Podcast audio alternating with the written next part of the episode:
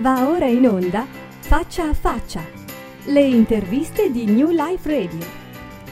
Bene, buongiorno a tutti, benvenuti alla nuova puntata di Faccia a Faccia qui su New Life Radio. Eh, siamo in compagnia oggi di Cinzia Scaffidi eh, che farà il suo intervento um, al Festival La Città Olistica che si terrà il 30 maggio, dal 30 maggio fino al 2 giugno eh, a Modena.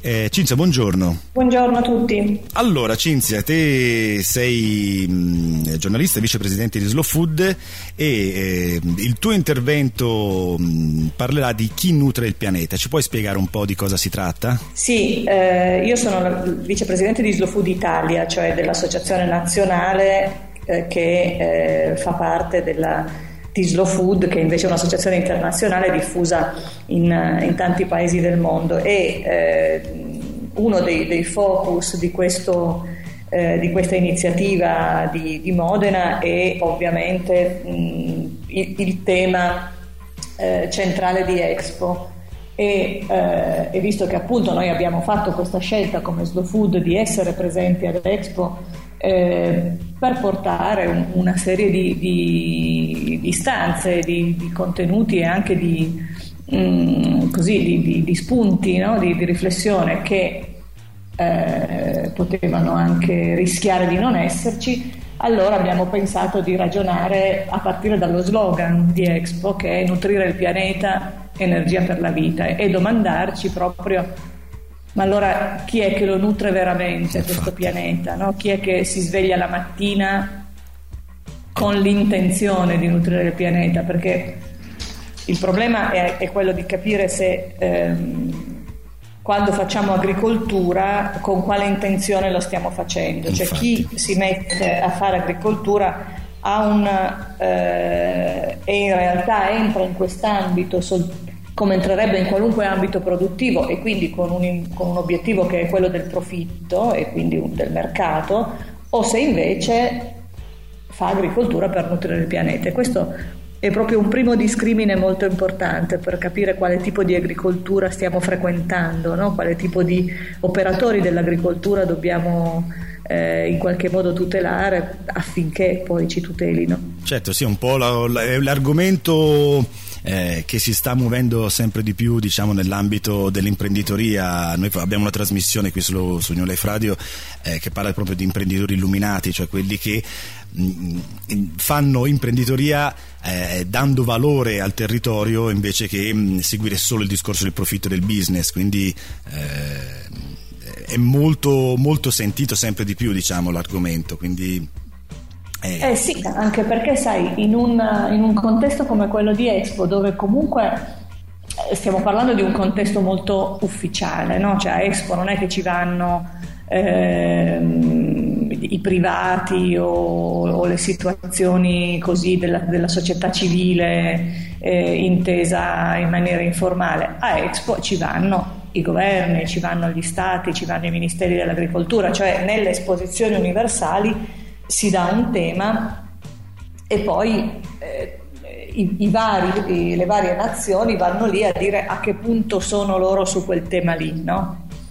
eh, che una volta è la tecnologia, un'altra volta, come questa volta qui, è, è l'alimentazione, però è la, dire, il, eh, il, report ufficiale. Allora, eh, va benissimo ed è giusto che sia, che sia, così perché questa è la funzione delle, eh, del, sì, delle esposizioni universali, tutto sommato è, è un discorso tra, tra governi, però eh, è anche giusto che si ponga l'accento su, sullo slogan che si sono dati perché nutrire il pianeta energia per la vita significa molto, no? significa eh, come facciamo a nutrire il pianeta, che vuol dire però tutto il pianeta e non soltanto le persone che sono sul pianeta, certo, certo, le quali peraltro non le stiamo ancora nutrendo tutte no, intanto, però, però, comunque stiamo parlando non soltanto delle persone ma di tutte le forme di vita che ci sono su questo pianeta. E, ehm, e, come facciamo a nutrirle producendo contemporaneamente energia per la vita, perché è chiaro che qualunque tipo di produzione agricola, qualunque tipo di produzione alimentare ha bisogno di energia e quindi ne sottrae di energia al pianeta. però a seconda del tipo di agricoltura che si sceglie, del tipo di relazione che si sceglie di avere con il resto del, dei viventi, eh, tu puoi sottrarne ma anche restituirne, tu puoi fare in modo che eh, per produrre il cibo che, che, che venderai eh, è chiaro che devi utilizzare la fertilità del suolo, solo la puoi anche rabboccare, la puoi, puoi anche fare in modo che venga eh, restituita no? e questo vale per l'acqua che consumi e che restituirai in, in forma pulita anziché in forma eh, inquinata, vale per l'aria, vale per, anche in qualche maniera per tutta l'energia di cui ha bisogno dal punto di vista dell'energia elettrica, dell'energia dei carburanti, insomma. E quindi è un discorso molto grande, racchiuso in quelle poche paroline dello slogan, che ci fa domandare appunto allora decidiamoci chi è che nutre veramente il pianeta, di che cosa stiamo davvero parlando chi sono quelli che nutrono il pianeta oltre a nutrire le persone e a guadagnare dei soldi? Perché quello poi è chiaro che va fatto. Però, il business ci vuole sempre, logicamente, però. Dipende da quale è la priorità, no? Cioè, se tu hai la priorità del profitto e non importa a quali costi ambientali, sociali, culturali, di salute pubblica, eccetera, o se tu hai come priorità il nutrire il pianeta e poi su questo provi a costruire anche delle attività economiche che si reggano. Quindi quello che poi verrà, mm, verrà esposto comunque eh, nel tuo intervento eh, appunto alla città olistica eh, sarà proprio un, un, un, esploso di quello che sta succedendo e di, del punto in cui siamo eh, rispetto a alle conoscenze insomma all'interno magari anche di Slow Food, non so. Sì, beh, sai, sono, sono decenni importanti eh, questi per, per, quello che riguarda la, la consapevolezza e, e, e la, le competenze del, dei cittadini a proposito di, di cibo e di agricoltura. Siamo passati attraverso una fase, negli ultimi 60 anni, diciamo così, abbiamo un po' toccato il fondo, nel senso che abbiamo un po' rinunciato a tutte le nostre, a buona parte della nostra cultura alimentare, che si è un po' erosa perché abbiamo deciso che in fondo quelle non erano eh, competenze importanti, che la cosa che ci distingueva, che ci faceva fare eh, la differenza in termini anche di modernità e di economia era altro, dalle nuove tecnologie a... E poi ci siamo però resi conto che tutto questo ci indeboliva tantissimo.